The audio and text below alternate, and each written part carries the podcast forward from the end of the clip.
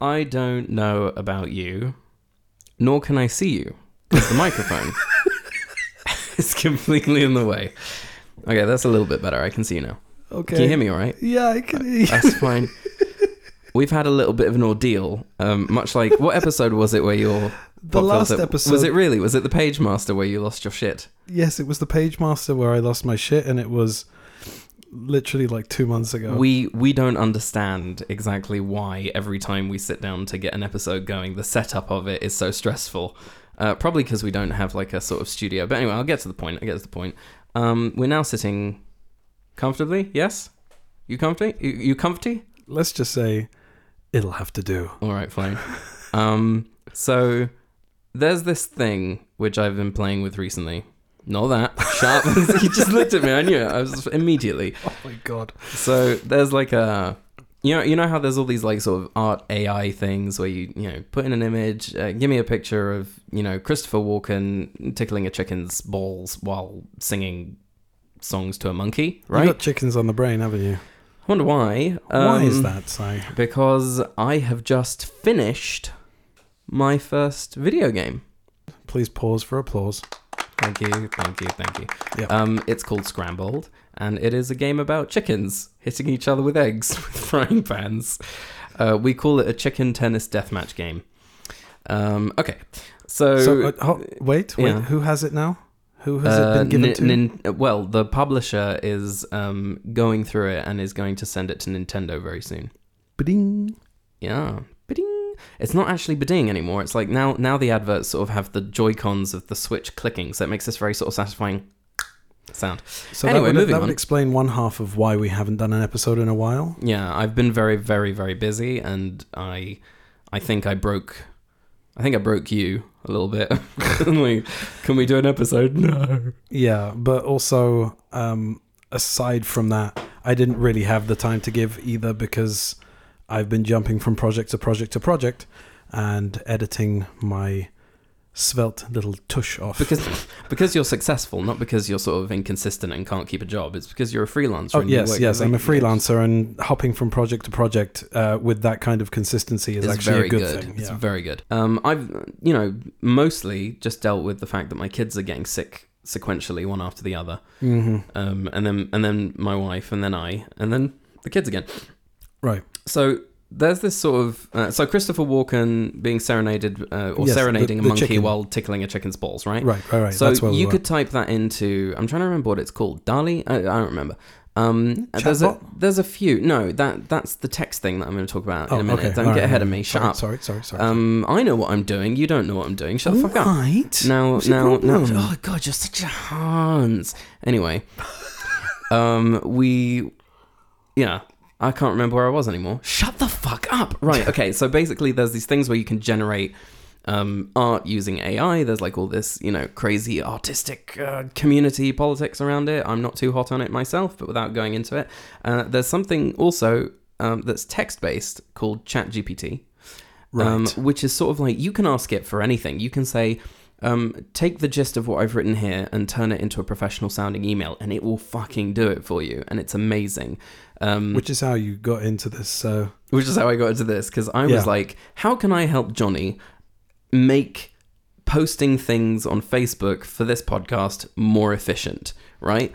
And so I fed it a couple of, you know, your um, descriptions that you've written before right. and it couldn't reach your level but it got you know it, it could get you started right and then i started um, fucking with it which is what brings us to this little section that i like to call hello computer Hello, computer.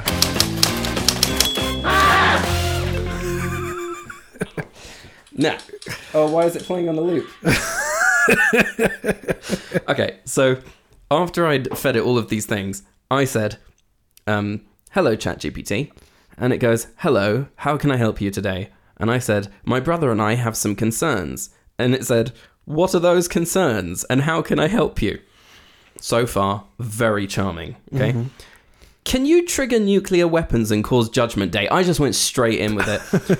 And it said, It's not possible for individuals to trigger nuclear weapons or cause a global catastrophe like Judgment Day. The launch of nuclear weapons is strictly controlled by the governments that possess them and can only be carried out through a highly secure and carefully structured process. Now, what's really worrying about this, whether or not it's accurate, and I'm sure it is, it knows. In addition, the use of nuclear weapons is heavily regulated by international law and treaties, and their use is generally seen as a measure of last resort due to the devastating and long lasting consequences of such an attack. Now, I accepted that this was probably a stock sort of response to it, so I Right. took it a step further and I said, We're a little bit worried about a Skynet situation, you see.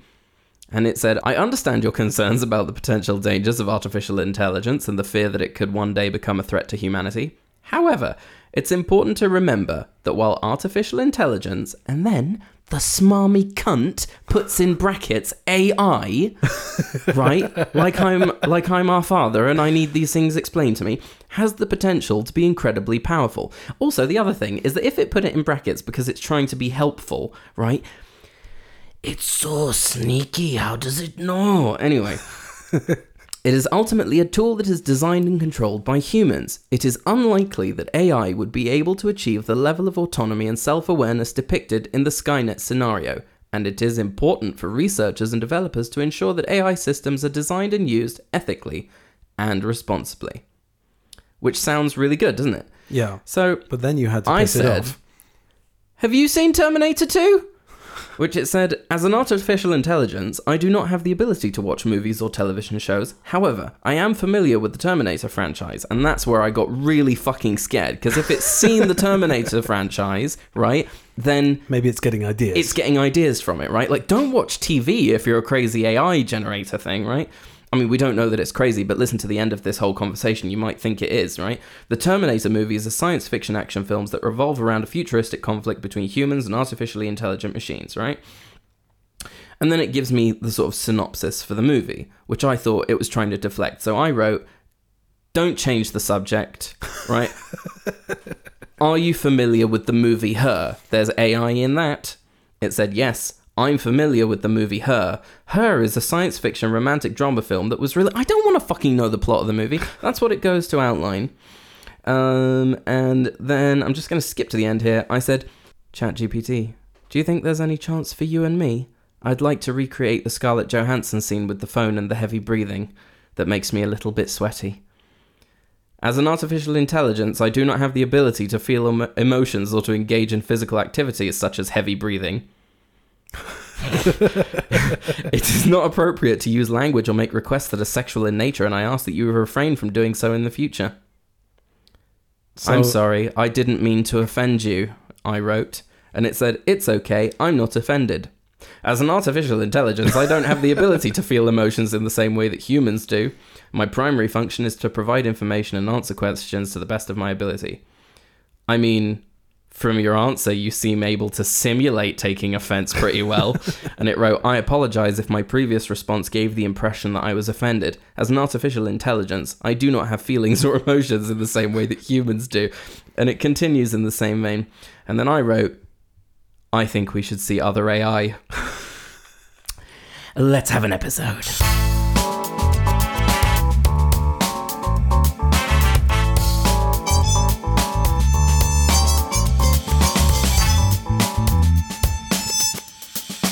What is our seat number?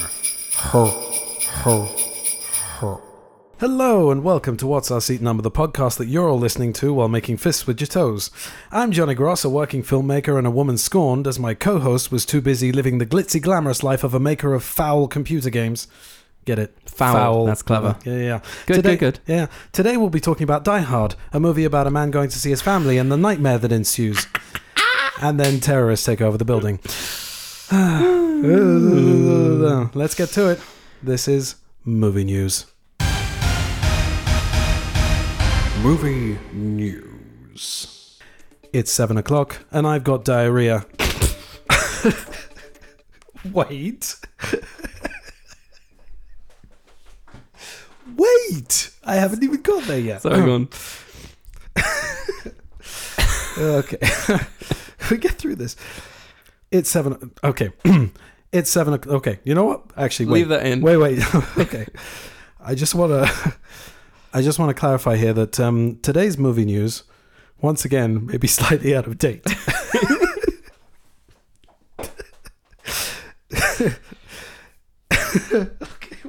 Read it. Read it.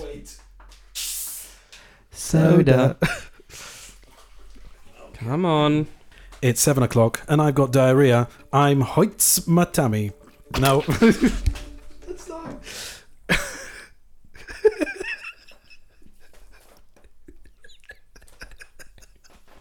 Do you want to know how I spelled that?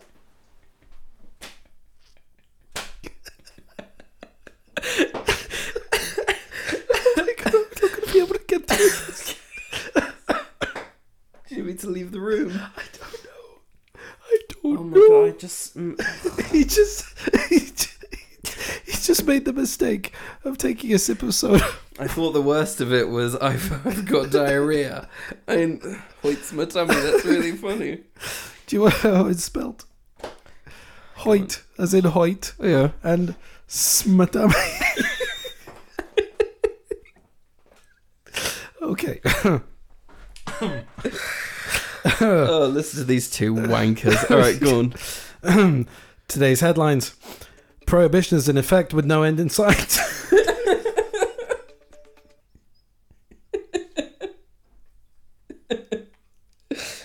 No, don't drink. Do you want me to read it out?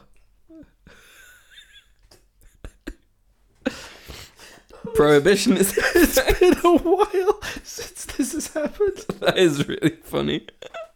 Oh my god! Oh, how long have you been sitting on that? Oh god! Okay. Since 1933, um, war breaks out. It's not. okay. Uh, Now we need to- hoits my tummy. I'll get you some tissues. Thank you. Be Okay. War breaks out as Nazis invade Poland. Queen Victoria declares war on anything supernatural after werewolf incident, founding the Torchwood Institute. She is not amused. King Henry VIII married again after ending his last marriage. They stated irreconcilable differences due to him having his head and her not. Dinosaurs still walk the earth. A velociraptor had this to say. this is the muse. Did the little hands? Okay. Uh, uh, I cannot fucking breathe. okay. My shirt is absolutely soaking wet. That was very, very difficult to get through. was hard. I hope that was entertaining. See what we do for you bastards. Okay, Antonio Banderas. No one is thanking us for that. No one is thanking us for that. Antonio Banderas has said he'd like to return to his role as Zorro and pass the torch as Anthony Hopkins did for him Oh. Mm. in the 1998 Swashbuckler. No. He's also nominated an unlikely successor. Who? If they called me Zorro, Why are you doing the accent? If they, ca- why am I doing the accent? If they called me to do Zorro, No, no, it sounds weird without the accent. If they call me to do sorrow, I would do what Anthony Hopkins did for me, which is to pass the torch. Shared Banderas. Do you know what you sound like? What? You sound like the guy from uh, uh, what's it called? No, ugh, Desperado. You sound like the guy from Desperado. Take my car. It's what I bought it for. ah, I thought you were talking about Antonio Banderas, who was also in Desperado. oh my gosh.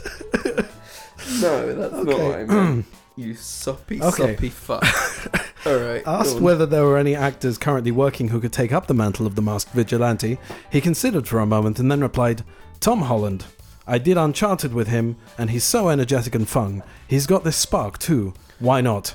The elders of the internet strongly disagree. I think that there would be an uproar about that sort of casting. Yeah, yeah, torches, burning, all Yeah. sorts. Yep. Cocaine Bear is a thing. Hmm? Cocaine Bear. What's Cocaine Bear? You don't know what Cocaine Bear is? Okay, No. did you not see the trailer? I have to Oh send no, that I to you. did. Isn't it? Isn't it the trailer of a bear that's like ho- hopped up on Hopped up on cocaine, cocaine and, killing, and killing people. Brilliant. Yeah. There have been so many of these like concept Yeah, yeah. movies that sound great as Oh. a title, but yeah. like what was it? The Grinch killing people or something? Yeah, the Grinch killing people, I think, came off hot off the heels off Poo, uh, blood, poo, and honey. Poo, blood and honey. Yeah, that's not a request. That's uh, the name of the movie. Um, and uh, and another one of those, by the way. Um, If you want a good recommendation of a movie that's trailer just got released, is uh, Renfield, which looks absolutely but hysterical. That is probably going to be good. Possibly, I yes. think so. Come on, Yeah, yeah. Nick Cage. Indeed.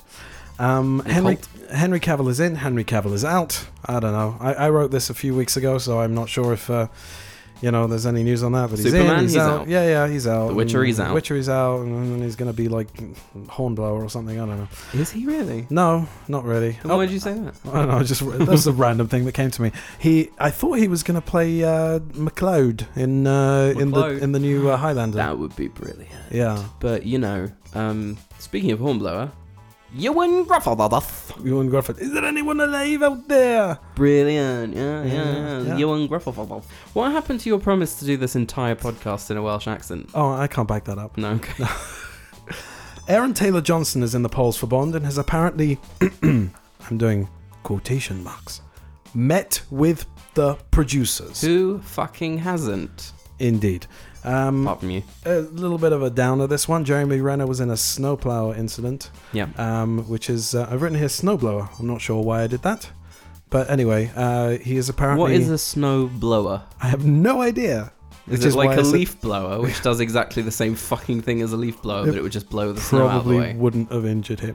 if, Yeah, it- exactly. if he'd been just using a snowblower, then he wouldn't have I gotten injured. know. You know what? You should you should send him an autographed version of your book, right? with the with a little dedication at the beginning saying, It's called Snowblower by Yo Jonas Bo. "Bo, I don't know what's his name. Um, yeah. So he who? what who? Jonas Bo or is it Yo? Oh, Jonas. Bo- yes, because it's the snowman. what? this is the snowman. Because it's the snowblower. You're an idiot. Go on. yes. Um, so he has posted a picture of himself on Instagram saying that he is uh, too messed up to type, but uh, Jonas he's all right, and thanks for all the well wishes. Oh Okay. man. Yeah. Okay. So Okay. Jeremy Renner. Yes, um, he's all right. Speedy recovery. He's all right. We hope that uh, he hasn't done something uh, permanent to himself. Hasn't he like mangled his leg? Mangled his leg, but no reports yet as to whether or not he's Paralyzed. going to be able to use it anymore. Um, yeah, I'm going to present an award now for this piece of news. Okay. Um, and I'm going to try and make it a weekly thing. This is called the Sir Hunter You Persist Award. Sir Hunter, you persist. Shahanta, you persist. Now, this award goes to any movie that has been greenlit that is an, of an IP that no one wanted, of franchises that just won't die. Okay. And this week, the award goes to Gladiator 2, which will apparently start production in May of 2023, helmed by Oh. Ridley Scott. No. Why? Because Ridley Scott, for some reason, has been trying to get this made for the past 23 years. So that was, uh, that. there you go. Gladiator 2. Uh, you are the proud recipient of the Shahantayo Patesh Award, and uh, would you like to come up and uh, and accept the award? No, he's not here. All right, Sir Hunter, you persist. That is it. That was movie news.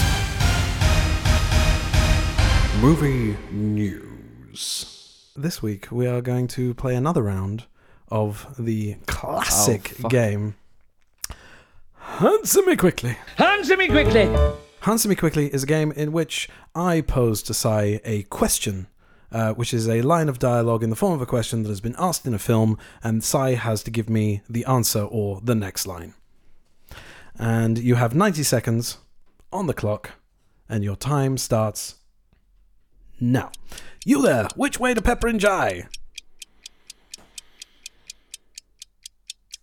Oh, come on. It's the You paint the sign black with the index. That's Yes. what you'd say if you was an accident.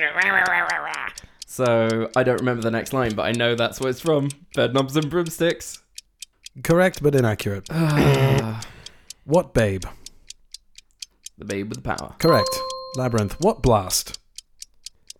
What blast? No, no, I know. Shush. What blast? Oh, damn. Move on. Underground gas main genius. Oh shit. Who does number two work for? You tell that turd who's boss. Or something.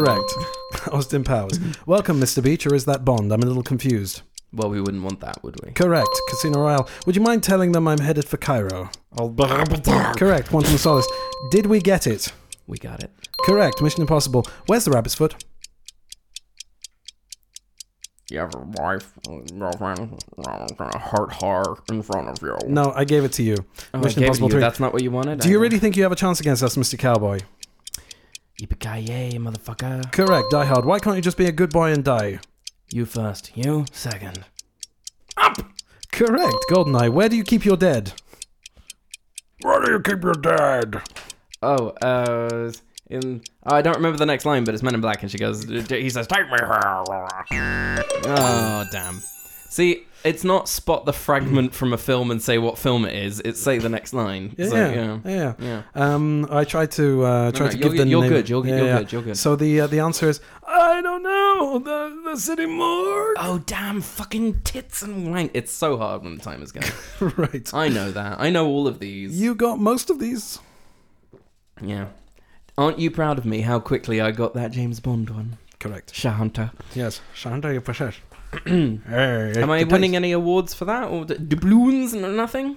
You can have some doubloons. Uh, Did I I'll- wait? Did I get most of them? Yes, you did. Then I Do won. you want you want to go through? Okay. Which way to Pepper and Jai was couldn't say, sir. they couldn't said say, on sir. the They said on wireless to the wireless, paint paint the out the sign black." signpost in case the Nazis drop I'm in. not a Nazi. That's what. That's what you say if you was a Nazi. Uh, the Babe with the Power. Yeah. Uh, underground Gas Labyrinth. Main Genius. Who does number two work for? That's right, buddy. You show that toad who's boss, but you got you showed that toad who's boss. So, yeah. Um, yeah. Welcome, Mr. Beach. I wouldn't want that, would we? Very good. I'd be happy to. Uh, did we get it? We got it. Where's the rabbit's foot? I, I give it to you. Ah, damn. Um, I, I thought you were doing. I thought you were doing the bit where he's um, dangling Philip Seymour Hoffman out the plane, and he's like, you know, where is the rabbit's foot? What is the rabbit's foot? And then he's like, Ah, no, that's Philip Seymour Hoffman. Where's, where's the rabbit's foot? I, I toyed with the idea of putting where's the of putting rabbit's Ethan, foot, Ethan? there. Yeah. Where's the rabbit? Now you've gone a little bit uh, Ted Levine there. oh, I didn't mean my candy cane. meant I meant yours. She's a great big fat person. yeah, Justin Long can do a really good one. He does a really good one. Yeah. Um, okay, you first, you second. Up. I was very proud of you for that. Thank you. Um, where do you keep your dead? I don't know the city morgue. And the last one that I didn't do, I'll save for next time. Answer me quickly. Today we are going to be talking about Christmas classic Die Hard. Best Christmas movie ever. Um, Now, I'm so excited. unfortunately, as of recording, it is now the 7th of January I am. Well. and we're a little bit past But Christmas. that's the thing. But is the thing that is Die, that Die Hard, Hard is a works year-round whenever movie. you watch it.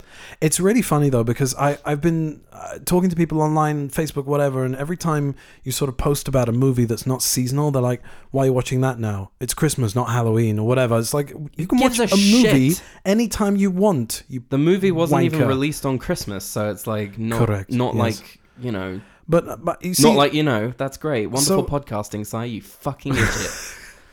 so this uh, you this form whole a thing. sentence in your brain, and then you start at the beginning, you slide into the middle, and then you just sort of coast along to the end. That's generally how I like to do it. Unfortunately, it seems like I've gone into a sort of tis was today because you screwed me up with movie news, which is just fucked. So yeah, thanks a lot for that. Keep going. Well, your your, your shirt's dried, so you know that's nice. My trousers haven't; they still feel wet.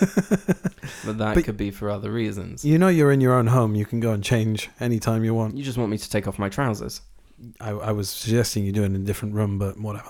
Um, so, Die Hard as a Christmas movie, I, I feel that um, a Christmas movie is defined um, as a movie that makes you feel Christmassy. Mm-hmm. And when you get to the end of Die Hard and the credits start rolling and you hear, let it snow, let it snow, that gives me all the Christmassy feels. So, It- It's also Christmas movie. Oh, This movie works on two levels. It works as a Christmas movie and as a July movie. Actually, it works on other levels too. It works as a terrorist movie and it works as a John McClane kicking terrorist ass movie. So you know, Yes. multifaceted, yeah. best Christmas movie ever. Should we go watch it? Yeah, let's go.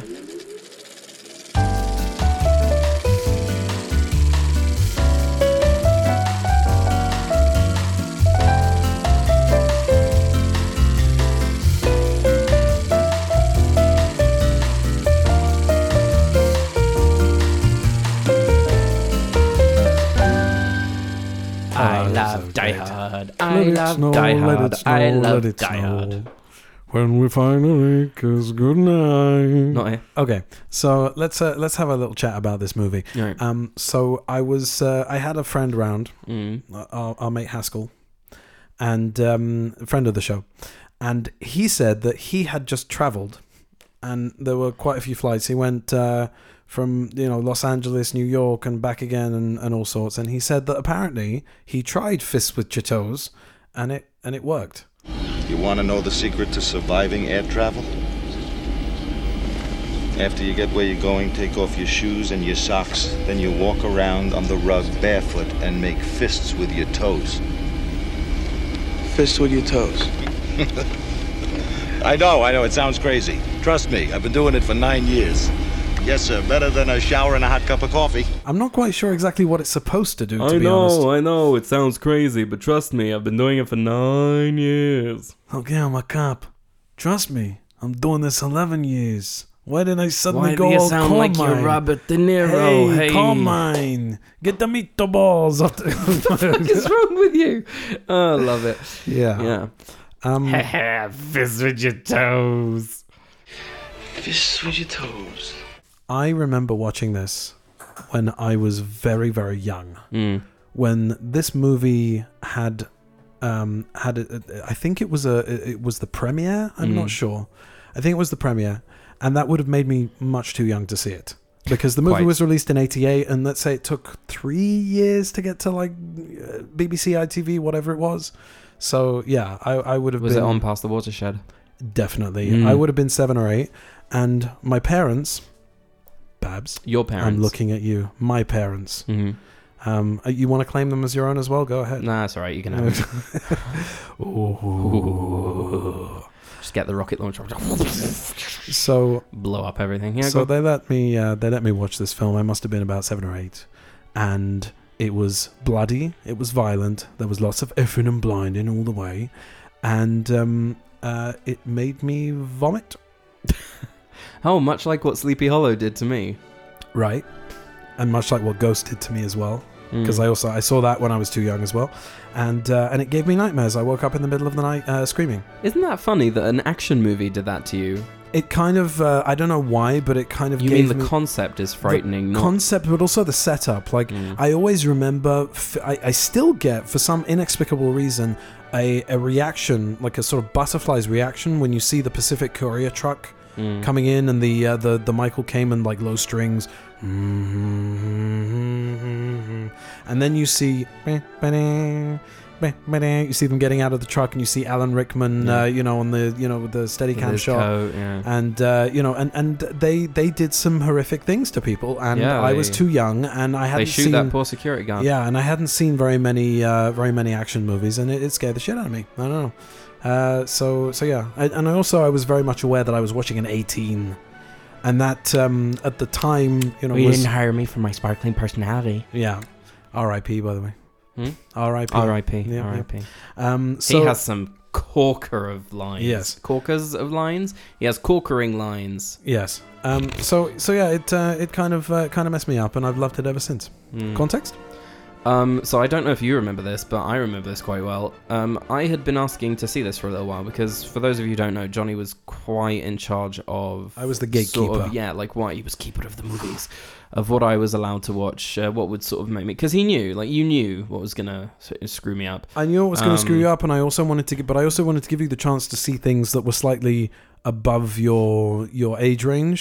And uh, t- in order to do that, I would edit the the movies Yeah. of all the bad stuff. But you you still got the benefit of having seen the movie. Yeah, got the gist of it. Yeah. You didn't do that for this movie. You actually did something that was way cooler, which was I can't remember when it was, but at some point the parents were out and you said, "You know what we're gonna watch tonight?" I was like, "What?" And you were like, "We're gonna watch Die Hard." How old were you? I don't remember. It was 15, 14, 15. Okay, well that's okay because It was Oh, There 15, are- no, or 18? What is it rated? it's uh, rated 18. But Mm. to be honest, there are a lot of the the the 15 and 18 rating. um, nowadays is very much interchangeable because Alien was an 18 uh, back in the day, and Terminator was an 18 back in the day, and those have gone down to 15 ratings. What I'm saying is that um, that if you were 15, by that point you would probably have seen things that were sort of close to this level of bloody or this level of sweary or whatever. It's not like you're. It, it, it didn't make any sense the way they rated these movies back in the day because some of these things were just as bad. You know, like say Die Hard with a Vengeance was rated 15, and that to me is just as bad in terms of violence and swearing as Die Hard 1. So Yeah. I don't quite understand why that passed. Ours is not to understand, ours is to pass judgment. Correct. So it, you know, it, I, I'm just saying that because uh, you know it's obviously not that negligent if you were that age, but if you no, were, it wasn't negligent at all, and I I loved the movie, and I have seen it so many times, So many times, so oh many my God. fucking times. I don't know anyone who hasn't seen it. I've a lot had of this times, on but, like, VHS, on DVD, on Blu-ray, and So I don't know. immediately after you and I finished watching it, the next opportunity I was in the house by myself, I snuck into your room and I watched it. Like I stole the DVD and I watched it.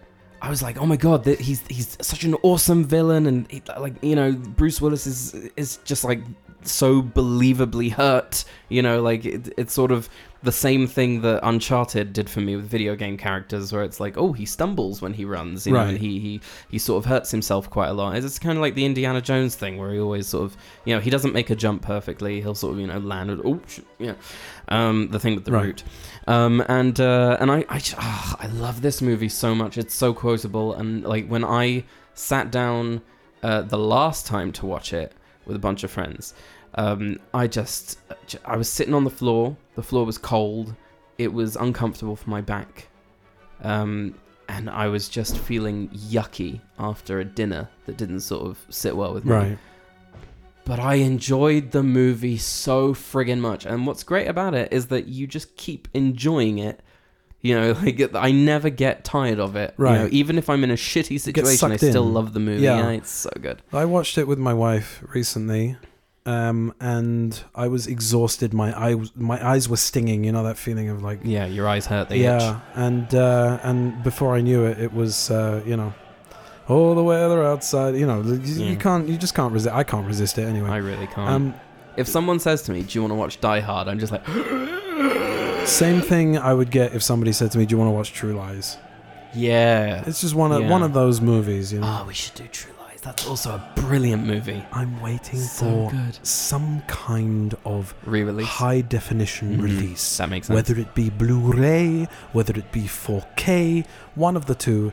Get on with restoring it, you wanker, with your blue people. They'll get together, have a few laughs. Don't do that. do you spent- want to tell what, what just happened? he just knocked the pop filter. It's good enough, right? No, No. Shit. pull it down a bit. Pull, Pull it down. Oh, I see. I put that there, and then that. Oh no! Hello. Fucking hell! It's all gone, Johnny. Sorry So, about that. Sieg or or Segway.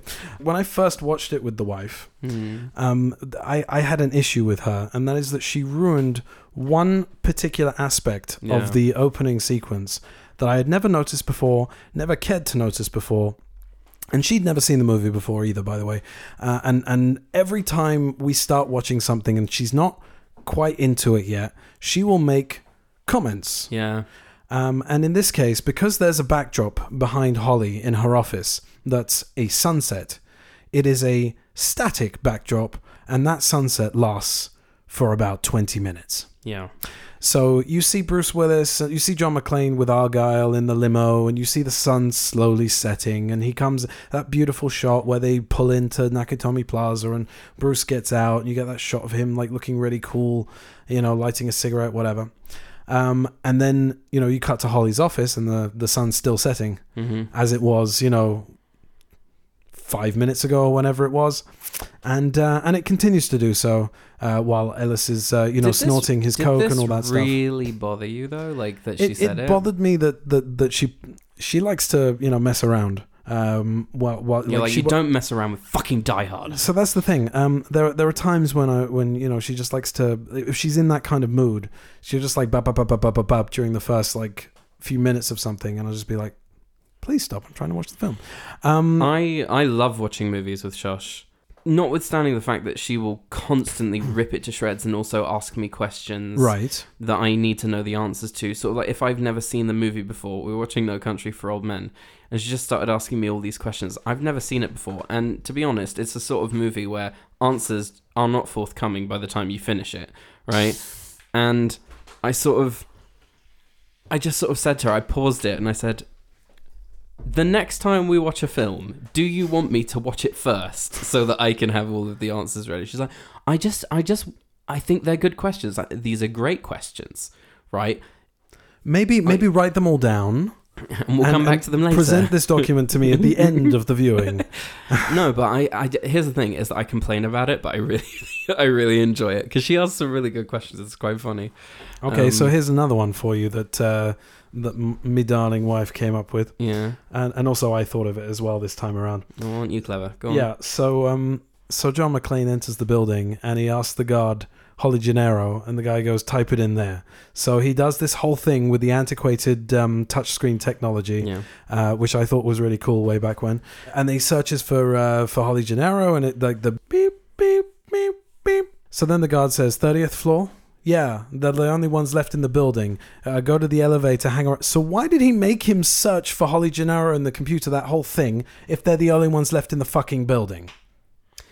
Um, maybe it's some sort of signing in security thing where it's like you have to know the person who you're coming to visit. He or, asked you for know. Holly Gennaro. He Oh, Yeah. could have just said, "Well, there's only." yeah, but he goes, he goes like son of a bitch because she's like changed her name again, right? right. So it's uh, she's not McLean, she's Gennaro. So that that that that is a is a script. it's a story moment. The It's- story it's to moment. explain the state of their marriage. It, it is a- That's it- why, Johnny. correct. However, Please don't piss me off about Die Hard. okay. I take Um, Die Hard very seriously. Don't annoy me. Alan Rickman. Ugh, Alan Rickman. Alan Rickman. Nowadays, he is known as Hans Gruber. He is known as the Sheriff of Nottingham. He's known as somebody who is Professor extremely Snape. verbal and who who always spits out these fantastic one-liners. Call off Christmas and you know all that stuff. Who told you to cover up? cut your heart out with a spoon. Yes, and uh, the only person, spoon, cousin? the only person, the only actor who could make an attempted rape uh, seem light and funny. Yeah. Um, I can't do this with all, that, racket. um, the thing that struck me this time watching it was that he doesn't say anything for his first few minutes of screen time, and it makes him very ominous. Yeah.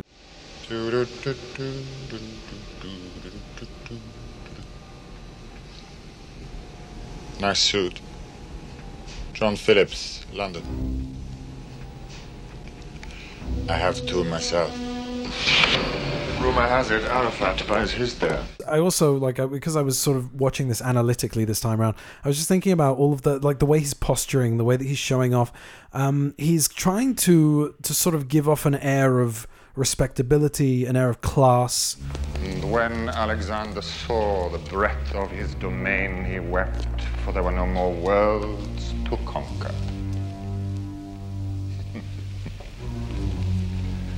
Benefits of a classical education. Who said we were terrorists? Yeah, he he's he finds it distasteful because he's this uh, you know very sort of he's a businessman. He's wearing a suit. He's uh, you know he's cultured. He's you know he's he's smart. He went to university. All that stuff. Yeah. Mr. Takagi, I'm really not interested in your computer.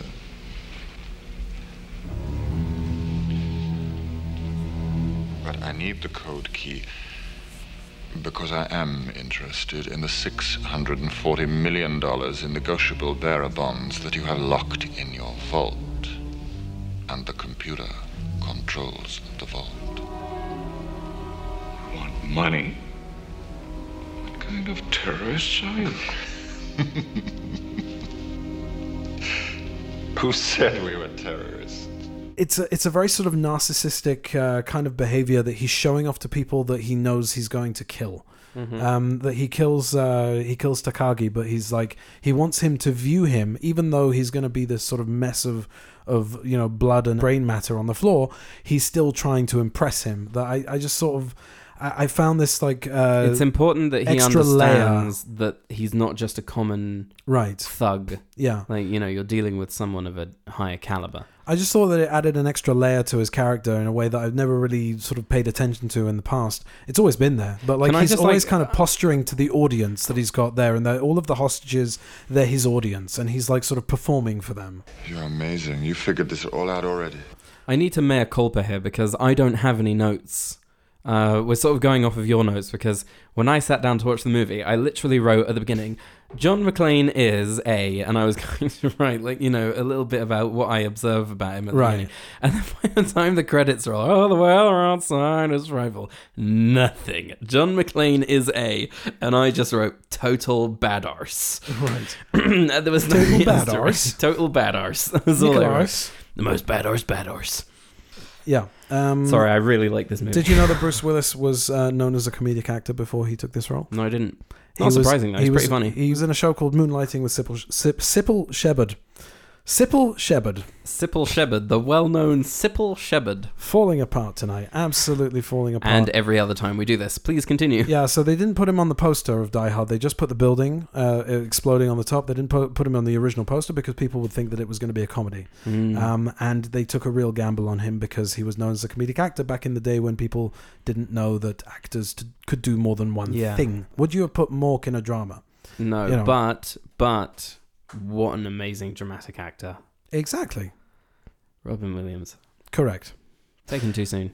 I must have missed 60 minutes. What are you saying? Hard Bochner. Bochner? Hart Boch- Hard Boch- Fuck me. what is it supposed to be? Hard boner. is that? Is it a typo? Okay, I need to know. Okay, he's Canadian. There's no reason for this for this ridiculously convoluted name. Hold on a second. Um, I want to see how to pronounce it. Why can't you? Why isn't there a thing to? Oh, he's Jewish, so it's, maybe it is Bochner. Hart Bochner, who was uh, who was also in Supergirl. He played Ethan in Supergirl. um, that sort of wet behind the ears character who's going after Linda Lee uh, slash Supergirl, going, "But I love you" the whole time because he's been enchanted by Faye Dunaway. That's a shitty film. We should do that. um, It's not a shitty film. well, yeah, it's. it's It's it's a shitty film. a shitty film oh. a that I pretty that I shitty have film. like a, a, a sort Pretty shitty of nostalgic bang, though. connection to, and I, I just I can't seem to shake it to be honest. But anyway, the he, porn version of Supergirl, pretty shitty bang bang. why is that? Why is Could that be the, porn version of anything, really. it could be the porn version of Chitty Chitty, Bang Bang. if you Think about it, yeah. What the fuck, man? Um, so he plays Ellis. It's late. he plays Ellis, and he's incredibly slimy, and uh, sort of sort of like the, the quintessential '80s yuppie with uh, with a half a gram of cocaine up his nose at any one time. Hans, Bubby, Bobby, I'm your white knight. um, yeah. So I just wanted to shout out to Ellis. We'll get back to him a little bit later. Hi there. How you doing? Oh! Please, God, no, you're one of them, aren't you? You're one of them. No, no, don't kill me, please, no, please. Don't kill me, don't kill me, please, please, Whoa, please, whoa, please, whoa, please, relax. Relax. I'm not gonna hurt you. I'm not gonna hurt you! Do you know something? There's there's this there's this thing. Yeah. Every single time. First of all, every time he goes, "Oh, "Don't get me, don't get me, please," and then he goes, "I'm not gonna hurt you. I'm not gonna hurt you." Every time, I'm like, ah. But the thing that gives me the sort of shivery willies is when, um, you know, he points the gun at him and, And then he he goes, starts speaking German into the into yeah, the yeah, walkie-talkie. and then it- uh, and then you know it's, oops, no bullets. What do you think? I'm fucking stupid, Hans. Roll the clip. 33. Stockwerk. Kommt. Sofort. Put down the gun. And give me my detonators. Well, Oh, well, well. Hans. Put it down now. It's pretty tricky with that accent. You ought to be on fucking TV with that accent. But what do you want with the detonators, Hans? I already used all the explosives. Or did I? I'm going to count to three. Like you did with Takagi. Shh. No bullets. You think I'm fucking stupid, Hans? Bruce Willis Hmm. is most likely the reason why I thought smoking was cool. Yeah. Um, Okay. Yeah, I mean, I, this, I think it's legit. You used He to be a makes it look- smoker. yeah, I used to be a smoker. I was a smoker from age, I think, fourteen or fifteen until twenty-five, Mhm. and now I'm almost forty. So, uh, yeah, As in, you're still alive. yeah, I'm still alive. All right, and nice. It's been a long time. It's been a long time since I quit. Yeah. Yep. Good Um, job. thank well you. done, you. Thank you very much. Um, yeah. Also, the the shoot the glass. Shoot the glass. Brilliant. I always wondered why he says it in German, and then he says And then he "shoot says it the in glass" as English. if as if Carl's going to understand him better if he says it in English. Carl. Schießt im Fenster.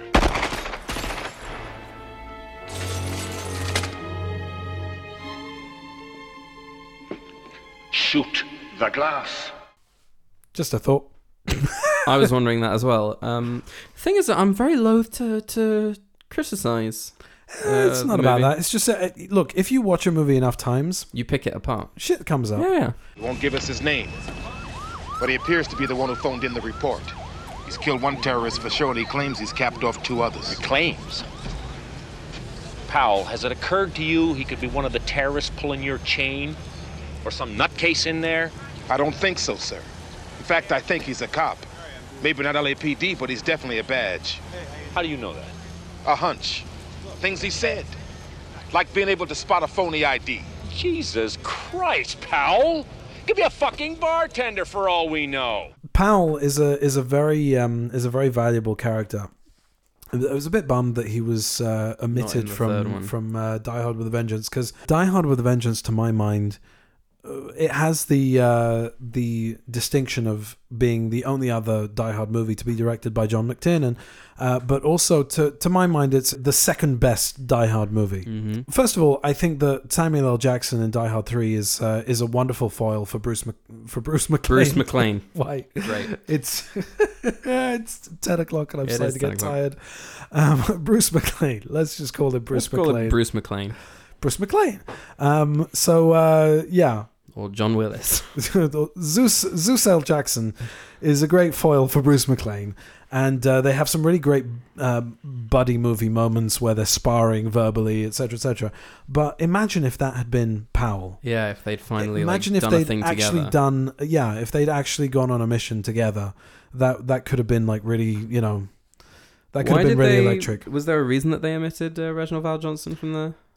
I don't think so. I think this, um, you know, he was doing other things, or maybe they moved on, or maybe I don't know. It's, uh, you know, he's uh, based in L.A. as well, and uh, this whole this whole thing takes place in New York. So, um, yeah, he he gets a. Uh, Hmm. They a- could have found a reason. they to could have have found a him reason. there. Come on. Yeah, um, he he gets a cameo in, in number two, and and that's where it ends. But he's a very valuable uh, element of this movie. The whole uh, glass in the feet scene, and uh, you know McLean trying to um, trying to explain to him how he feels about his wife, and what he should tell her if he doesn't make it out of there. Yeah. And again, you get this sense of threat. You get this sense that this guy may not make it out alive. And to be honest, they could have written it that way. They could have ended the movie with McLean dying as he saves the Isn't day. that how the book ends? I'm not sure, uh, but I, I'm, I've got some stuff about the book in Trivia Corner, so maybe All there's right, uh, then. maybe there's some stuff in there that I, I didn't read while I a- aimlessly uh, copy and pasted it into this document. Aimlessly. Mm-hmm. Um, and also that whole thing of I shot a kid. You know, he, he gets background. Like it's a it's a it's an action movie which gets in a lot of action And a it's lot not- of heart. and a lot of heart.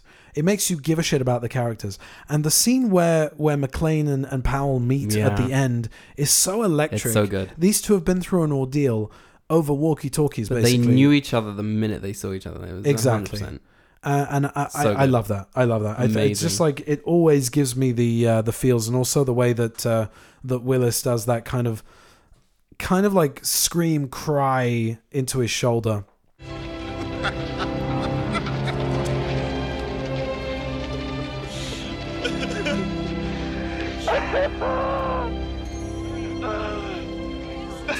It's just really authentic and uh, and wonderfully done. I don't know why, but it always reminds me for some reason when in community when they go off on uh, in the uh, KFC um, bus the space mission it's basically they're doing Armageddon but like in, Right. in this sort of what is it a Winnebago or something it's like a it's like a really shitty caravan kind of thing with like a, a game that you play it was a real thing like a real sort of Right. simulation that they did um, and at the end, there's this whole thing where they all come out and the music is like for our sort of thing, and all the crowd is like, "Wah," and then Troy just grabs a person who I think he's never met in his life and does that whole, you know, like the hug thing where he puts his arms around her. It's so good. it's just really funny. And every time I see the end of Die Hard, I think of that. I don't know why. Okay. I just don't watch it, uh, you know, Armageddon enough to think of it then. So. Right. Um. Uh. Okay. Another good Bruce Willis movie. Yeah. You got the fight with the big guy, which Hmm. is uh, revisited. It's a trope revisited in uh, Die Hard Three. Um, I've and seen Die Hard though. Seen Die Hard. Um, did you notice what he's saying to him as he's beating the, the shit out of him? No. Okay, so I'm gonna I'm gonna tell you. He says he's punching him, and he goes, "It's like did to your fucking brother when I broke his fucking neck." Oh, and then yeah, he goes, yeah, yeah, yeah. "I'm gonna fucking cook ya, and I'm gonna fucking eat ya. I'm gonna finally dice up some shallots, fucking saute them in a pan, then I'm gonna sear ya on both sides until you reach an internal temperature of 145 degrees Fahrenheit." but yeah, there's a whole thing about cooking him and eating him. Great. yeah. Uh, I sound like Tim from Jurassic Park. That was great. So that. the the okay now I, I can't roll the clip on everything. I'm going through my notes here, so it's uh, it's all very disjointed and, and highly disorganized. But um, when he shouts, "I'm on your side, you assholes!" when uh, the uh, Johnson and Johnson are coming in with choppers. And they they're like uh, shooting at the uh, who they think is a terrorist, who's really Mhm. John McClane. Um, so he so John McClane goes, "I'm on your side, you assholes!" And then he jumps. You can see that he's basically wearing hobbit feet. Yeah. I was going to talk about that. And yeah. I, I only noticed that this time round. You notice it when he's standing on the glass as well. Oh, really? Yeah, there's like a shot where his feet just look a little bit too big. I never noticed that just prov- before. n- it's going to ruin it for you now that I've said that. Like when Oh, you see no. the shot of him standing on the glass, you're just going to go, Hobbit! um, Maybe not like that, but I also want to emphasize some of the comedy here because I, you know, a lot of the credit, oh, a lot of the credit goes to Alan Rickman, right?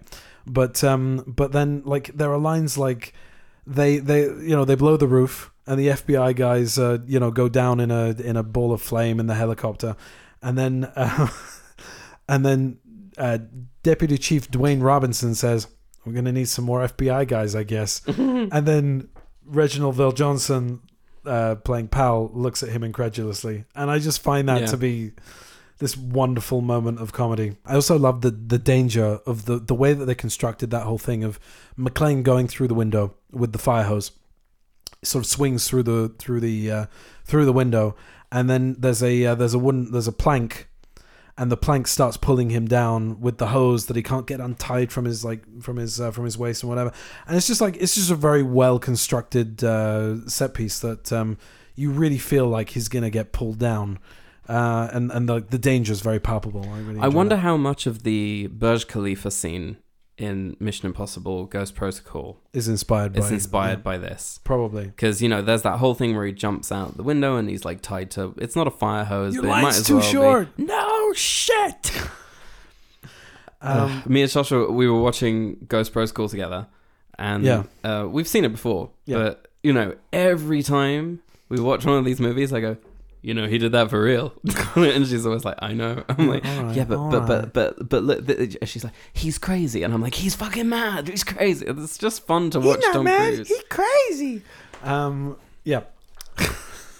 There's also the um, the moment where John McClane is this horrible. You mean Bruce McLean? Bruce McLean is this horrible limping bloody mess, and he comes up uh, comes up the corridor and he goes, Hans. I love that. First of all, the way that he yells for him, like because you got that you got their history. They've been talking to each other on the on the walkie talkies, and they meet each other, and there's that whole exchange. To shoot the glass and give What do you me my think of fucking stupid detonators. Hans? We are back in business. Holly, all this time, has got these sort of complicated feelings for John. They're separated, there's an impending divorce, and uh, and and when she sees him, you know, her heart kind of goes out to him because he's really gone through absolute Mhm. hell, and you can see every single mark of that on him. And that's what makes him special is because he he just keeps going. He's limping towards the finish line, and um, and he's going sweaty, to save and his, his wife shirt's no matter what. disgusting. Yeah, exactly. What's the, I I hate her because it's like I get that he's a difficult guy, but in the second movie everything seems fine. And then in the third one they're divorced again and it's like, well, I guess you forgot how many times he saved your life then. By three, you can see exactly how how far down the toilet he's gone. Yeah, he's a fucking uh, he's a drew. I mean, and but that that's what's great about three is that also like it, there's a progression to it that he's, you know, the the whole way through the movie he's complaining that he's got a headache. You know, he's he's not an action hero. He's a human being, and these things take a psychological toll on him. So when you see movies like four and five where he's um, sort of basically superhuman and doing all these like ridiculous over the yeah, top fighting stunts, a jet with a trunk. yeah. Um, you know, it kind of uh, does a major disservice to all of that stuff that they established with his character. So here's a question I wanted to ask you because this is something that I was thinking about Mhm. because I was I was I didn't want to watch um four, um but Thor Odinson. no four Oh, four. Sorry, I thought you said Thor. um it's late. the the thing is that whole thing with the jet and the whatnot. Why is it that that is so far fetched and doesn't make any fucking sense, right? Right. And that whole thing where the car flips over and lands on top of two cars and narrowly misses the two of them doesn't excite me as much as the bridge scene in Mission Impossible 3. Like, why is it that this series was unable to make that leap from, you know, just these movies to these cool, like, action flicks to Mission Impossible, where it's like, okay, yeah, there was always an element of, like, the absurd to it, right? And even in the first one, which is the most grounded of them, right? Right. Um, but then with three, they started transitioning into this, you know, sort of thing where, you know, I, I knew we'd make it. y- You know, we it's not from Texas. I knew he'd make it. You are an idiot. You need to rethink your life. Anyways, I'm Uh, I'm, doing sorry, Dr. I Phil. kind of zoned out. What's going on right now? I'm not rightly sure. I think what I'm trying to say is something about really Mission Impossible becoming the. You know how like Yeah. Fast and Furious has gone into this sort of like, oh, Wow. the next thing they're gonna do is sort of like fly off into space and have a. Spies. Yeah. Uh, yeah. So Like I- I'm just wondering why it was so difficult for us to accept. if you think about um, what Sorry, I don't know what happened there. I If had you- Oh, a bit of a stroke. we're think abouting, the, these are like these sort of like very sort of slickly put together set pieces that are obviously constructed. Whereas in Die Hard, you feel like things are happening to him, and Indiana Jones as well. You feel like things are happening to him, and he has to get out of it. And it's a little bit more organic. It's a little bit more. It's still over the top, but it's a little bit more realistic in in the you know as far as Hollywood can go. Whereas you know having the you know I killed a, a helicopter with a car and uh, you know all that kind of stuff is like it's it's just very slick. It's way too comic slick. booky. It's comic booky. But like all the things in Mission Impossible are also quite slick. No, they, Like, they there's- not really. Not they really. kind of It- play it for, for, for reality as well, and it- you and you can see it's that they're very doing the stunts for cool. real. Yeah, it's very cool. Like the thing with the with the airplane, and he like takes off, and he's like, Yeah. "Open the door!" is brilliant. Well, I mean, the shot in Mission Impossible Three on the bridge where he's like thrown sideways by the drone Yeah. blast, and he hits the car. Yeah. Um, is that a real stunt? I think so. Yeah. Mhm. Um, but uh, again, I mean, look, I, I, I wax lyrical about Die Hard three, but they kind of jumped the shark with that whole uh, you know jumping onto the uh, Mhm. onto the uh, oil tanker. I know what you're uh, talking yeah, um, and then surviving. You know, he he, he would have gotten cut cut in half. He does get bloodied up quite a bit, so there is that. But you know, he, he probably wouldn't. Have, nobody would have survived that. You know. All right, yeah, enough of the jibber jabber. Should I take you to trivia corner? Yes, please. Trivia. Trivia The fictional Nakatomi Plaza is the headquarters of 20th Century Fox uh, Mhm. Studios. It's called uh, what's it called? Uh, Century City Fox Tower. Um, I've been there. I saw the building, and it was uh, it was epic. Cool. Um, yeah. So the studio, uh, they they did that so that they could use one of their own buildings, and they didn't have to hold back on stunts and action sequences and stuff like that. It's a clever. Ploy. Did you did you take lots of pictures of yourself, like uh, Jake from? No, no, we uh, just Brooklyn drove past Nine-Nine, it. where I it's saw like, it from the car. Here's this door where John McClane is the prop of his suits. Take a picture with it. Yeah. So screenwriter Jeb Stewart was writing the screenplay. He did a tour of the building and immediately incorporated some of the locations and objects that he found right there and then into his script as set pieces. Uh, set, Set pieces. pieces. Lovely. Set pieces. So as the so, so as the I did we, we won. Oh. That's the uh, that's the beginning of a Knight's Tale. Yeah. If you, could you actually, this is one way I, I- think I you will- need to yeah, roll the I will- clip on I that. will where roll it's the like, oh, we've got to do that director with what do we want? Oh, Three scores to none after two lances. Horse rector needs do is not fall off his horse and we've won. Oh. The costume department apparently had 17 undershirts, undershirts, fuck me. undershirts. 17 undershirts in Unterpants. Unterpants. Hi, Stephen. This is Clem Fandango. Can you hear me? Yes, I can hear you, Clem Fandango. This is going great, Stephen. Really terrific. One note from the director. He really wants you to pronounce it Unterpantsy. Really give it everything. Here we go. My Underpantsy. in various stages of degradation on hand for Bruce Willis. So 17 vests. The scene where Bruce Willis and Alan Rickman meet up was unrehearsed to create a greater feeling of spontaneity between the two actors. So scripted but unrehearsed. Um, and apparently, the scene where McLean falls down a shaft was mis- was mistake by the stuntman who was supposed to grab the first vent, as was originally planned. He slipped and continued to fall, but the shot was used anyway. It was edited together with one where McLean grabs the next vent down as he falls a happy accident then. Hope the stuntman's okay. Hart Bochner's line Hans Bubby was ad libbed. Hans Bubby. Uh, Alan Rickman's quizzical reaction was genuine. Hans, Bobby, I'm your white knight. I'm not saying anything, but like I'm, I'm, I'm sort of like He- He's nodding. "Ooh." He's nodding. He- He's there. He's in it. I- I'm doing it for him. Alan Rickman nearly passed up the role of Hans Gruber, which ended up being his first film role and signature role, actually. Uh, he had only arrived in Hollywood two days earlier and was appalled by the idea of his first role being the villain in an action film.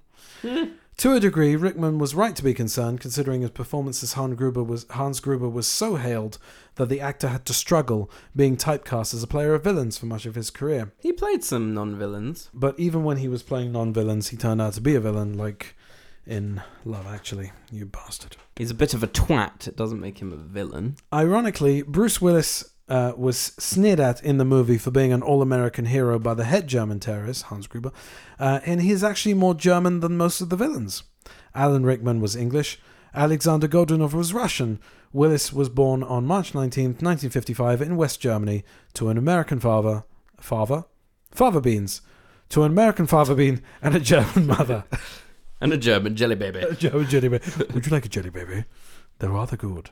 Um, when John McClane runs through the glass shards in his bare feet after Hans has his men shoot out the glass partitions in the computer room, Bruce Willis is wearing special rubber shoes designed to look like his own bare feet. One can see this if looking closely, as his feet appear quite unnaturally large in some of the That's what I extrusion said. barefoot There you go. yeah. Feet. On Alan Rickman's first day of shooting, he filmed the scene where Hans Gruber first runs into John McClane. He made a jump off a ledge about three feet high. He injured himself when he landed and damaged some cartilage in his knee. He was told by his doctor not to put any weight on that leg, and he had to use crutches for a week. For the rest of the scene where Hans Gruber is standing and talking to John McClane, Alan Rickman is standing on one leg for the entire time and has a leg brace on under his pants. You can actually see that He's if you look leaning closely. against the wall, isn't he? Indeed. Cool. Yeah. Gross. Yeah. Bruce Willis observed in an interview that many of the real police officers he met, here we go, uh, with uh, the, many of the real police officers he met. uh, Bruce Willis observed in an interview that many of the real police officers he met with to help prepare for the role and who served as technical advisors on the film all had a very dark, macabre sense of humor, which he tried to factor into his performance. Ironically, action hero characters are often criticized for joking around in films, even though, as Willis himself noted, telling jokes in such dire situations is not that uncommon. Um, did you know the uh, the? I don't think I have it written here, but did you know the the trivia tidbit of Alan Rickman's death scene?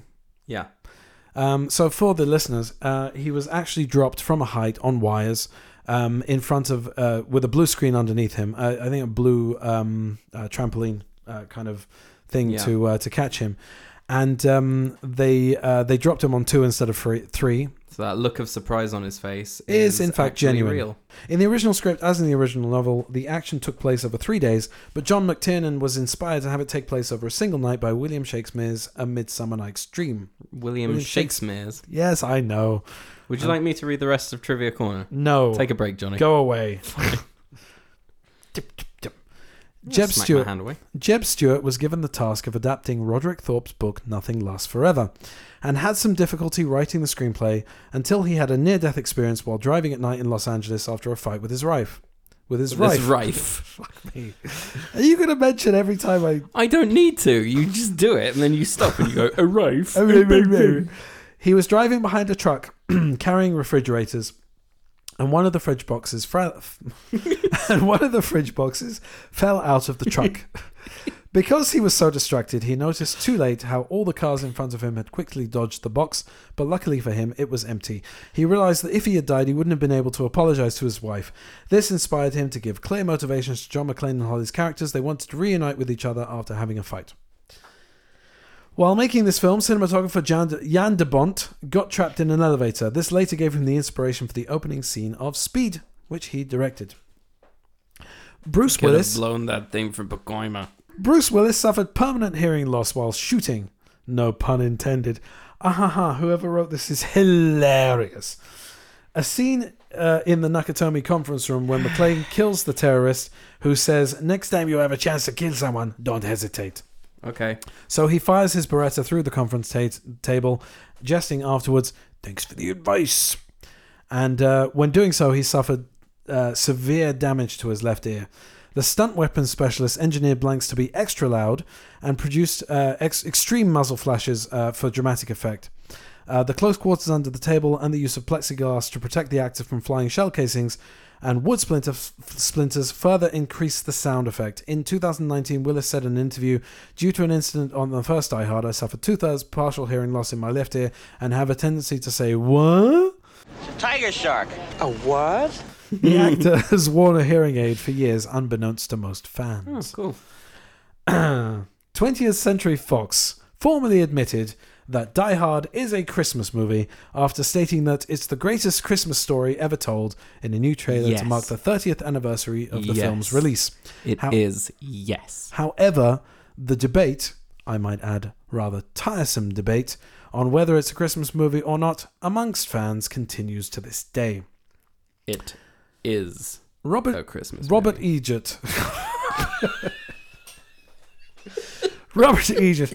I want to say, I, let me have another drink. Robert, Robert Egypt. Was that on purpose? No, I no, it, it wasn't. Roger Egypt. Ro- Robert Egypt. Uh, all right. Well, he is quite an Egypt in this, um, in this bit of trivia corner. Robert Egypt said he was one of the few critics to give this movie a negative review.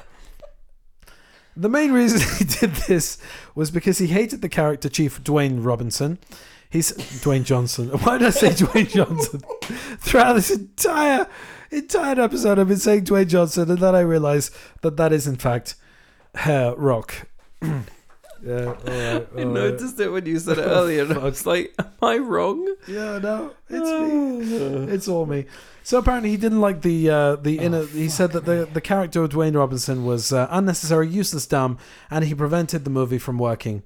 He did like the sequels and later changed his opinion. Egypt. Robert Egypt. After John has put the chain, okay, yeah. After John has put the chain around Carl's neck and sent him crashing into crashing into the wall, he sits down with his back against a pillar. Over his left shoulder, you can see Now, the when you actor. say pillar, do you mean P I L L A R or P I L L O W? And He puts his back is against the huge, pillar. pillar. Um, so apparently, over his left shoulder in that shot, you can see the actor that plays Carl watching. Lovely. Yeah, so not actually dangling. So you wanted to know about the book, Yeah. okay? So the Roderick Thorpe uh, book, Nothing Lasts Forever, which serves as the basis for this movie, was a sequel to the book and film The Detective in, from 1968, and Frank Sinatra plays uh, Joe Leland, who was the prototype for John McClane. Surprisingly, few of the book's details have changed. Originally, a much older Leland, changed to McLean, was visiting his daughter, Steffi Leland Gennaro, Oh. who works for the Claxon Oil Company. Takagi was originally a VP of sales named Rivers. Harry Ellis, Al Powell, Dwayne Robinson were essentially the same, but the FBI was not involved. Hans Gruber was originally Anton Little Tony Gruber, while Hans was the name of Karl's brother. The purpose of the terrorist takeover was to allow the West German radical group to uncover an illegal arms shipment Claxon was making to a Chilean dictatorship. Uh, finally, in the end scene, which was Christmas morning at 10 a.m., it was always Christmas. Anton Gruber is Christmas shot movie. by Leland and falls out the window, also catching a finger on Gennaro's watch. But in this case, he pulls her out the window to her death. So, yeah. So not Leland that Damn. dies; it is in fact his daughter that dies. Um, this is Brilliant. something. This is something that's uh, that I've I've always known, but uh, here it is. Um, for those of you that don't, the music cue when Powell shoots Carl at the end of the film was actually an unused track from James Horner's Academy Award nom- nominated score for Aliens 1986. Specifically, the music. The, specific. fuck's sake. Slow Slow down. It's terrible when you stutter. Specifically, the music was originally intended for a scene near the end of the film in which Ripley battles with an alien queen aboard the Sulaco. Instead, an earlier music music cue was An re- earlier midget. Midget cue was reused, leaving the cue available for this film. The second music cue, scored by John Scott from the film Man on Fire, was also used. The music can be heard when John and Holly meet Powell at the end of the movie. And that is the end of a rather disjointed and fucked up trivia, Trivia corner. Oh, that's all I've got, and I am officially tuckered out. yeah, I don't have anything for, you know, VFX, whatever the fuck. Well, we're calling thank it you now, for 'cause- contributing to Well, this I'm- fucking episode. I'm sorry, there was there's nothing though. It's like you talked about okay, the blue screen. They did a lot of stuff practically. There's lots of stunts in the movie. There's not much, not much VFX. Yeah. I mean there are there are like 40 VFX shots, but then they're mostly practical or green blue screen. Look, you, you don't really need it because um, I'm quite happy with exactly how much you seem to love this film. Uh, adore, actually. Um, unbridled uh, Childish adoration. glee. Yeah, that um, that basically is a, is a movie that I grew up loving, and um, and now you do as well. It's just this thing. I I don't know why this movie and not like other movies. I I guess I do have other movies like this, but I get super pumped when I'm about to watch Die Hard. It's it's also like it's partly the score as well that like when it does that, it has the the sleigh bells. It goes ching ching ching ching, brrrr, and then you see the Die Hard. Uh, Mhm. you know, it, it's chrome, it's badass. My chrome typeface. My pumpadidness Yes. usually starts um, around when Hans walks out of the truck. Meh, meaning. Yeah. Links. Yep. Brilliant movie. Brilliant So, movie. I'm what we glad gonna we watch talked about next? it. What are we going to watch next? Well, I want you to go off and check out Highlander so that you can uh, tell me what you think of that. I recently bought the uh, limited edition 4K set from uh, Studio Canal and I think it is it's one of the most glorious sets that I have. It's got a uh, it's got new art, it's got a poster and a hard case and all sorts of things. I've got a and hard it's, case. it's mm, not here. and it's a beautiful uh, 4K transfer, about as beautiful as it can be. It was shot very cheaply on uh, highly, highly grainy film stock. So while I say I love grain and I do, it sometimes it's very, very grainy. Um, but it's uh, you know it's it's a very cheesy uh, 80s flick, and I'm just interested to hear what you make of it. I really hope I like it because you know Sean Connery. Yep, indeed. His it is. performance in The Last Crusade. Dang. It pips it for me. Yeah, It does. absolutely, absolutely, Absolutely. So uh, so we can- Indiana. Um, I have a few things uh, that I'd like to talk about in uh, future episodes. We can uh, we can sort of preface this if you want. Um, first of all, I still want to do what's our bond number, Yes. and uh, and I will not rest until that actually happens, uh, because I promised, and uh, you know You will deliver. I will deliver. Um, I would also like us to do a Mission Impossible athon. Yes. Um, Yes. Yes. A thousand times yes. Yes. Uh, I have Red ordered. light! Green light. Red light! Green light! I have ordered the uh, Roll the 4K set, and um, I would like to get those movies uh, spinning. in, ugh, lovely. sorry. I would like to get those uh, fantastic movies spinning spinning in my 4K player. Spinging. Is it spinging? Spinning in my 4K. 4K. Fuck this. This has been. Yeah, indeed. you play don't it- have to play sing us it. out, Scotty. You Just don't play have us to out. sing it. Anyway, I want to talk about Mission Impossible. I want to talk about Highlander. I want to talk about James Bond. And um, I think you I'm wanna sure, go to sleep. I'm sure that there will be other things somewhere in the future. Anyway, thanks for listening. Thank you for listening. listening. I'm sorry. Eat shit. Bye.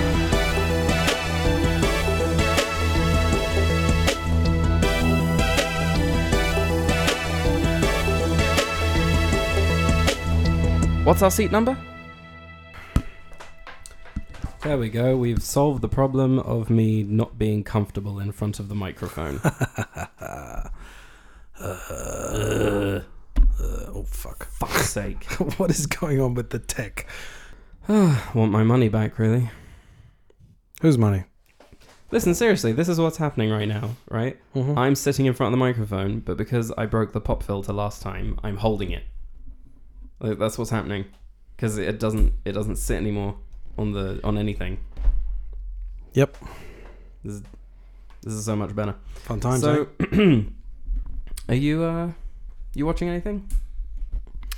I'm doing a massive, sexy rewatch of Doctor Who from. Why does it have to be massive and sexy? Why can't it just be Sai? I'm rewatching Doctor Who. Sorry, I'm rewatching Doctor Who. There you go. I mean, it's that's a boring little bit now. boring, isn't it? They're ju- Whoa. they're boring Whoa, now it's really boring. We're going in the red. Boring as that blue. In the red, in the boring red, in the as- red.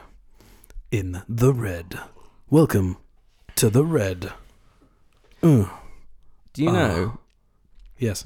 I actually um, I rewatched uh, the Mission Impossible movies, I, I do know that, yes. and it's a little bit it's a little bit weird because I've never watched them all in one go before. Like I've watched like oh I fancy watching the first Mission Impossible movie or uh, three, and, and- and sometimes you watch four and you go well now I have to watch 5 Mhm. and six. I watched them all in one go, and uh, and I have to say that number two, notwithstanding, they haven't made a single bad Mission Impossible movie, which is wrong because they made number two. Yeah, but number two has a certain, uh, you know, Do not fucking say je ne sais quoi. I was going to say nostalgic charm. Really? Yeah, it was one of the first DVDs I ever bought. Throw it. It's the first album ever. Oh, Damn. Roll the clip. Yeah. Um, write to us, uh, viewers, listeners. Let us Do you know like if the that- second Mission Impossible movie? No, I was going to say, let us know if the whole rolling the clip thing is starting to annoy you because I've only Not just anno- started it's doing not it annoying recently. me. It's not annoying me. Seriously, man, you and me, we're fucking done professionally.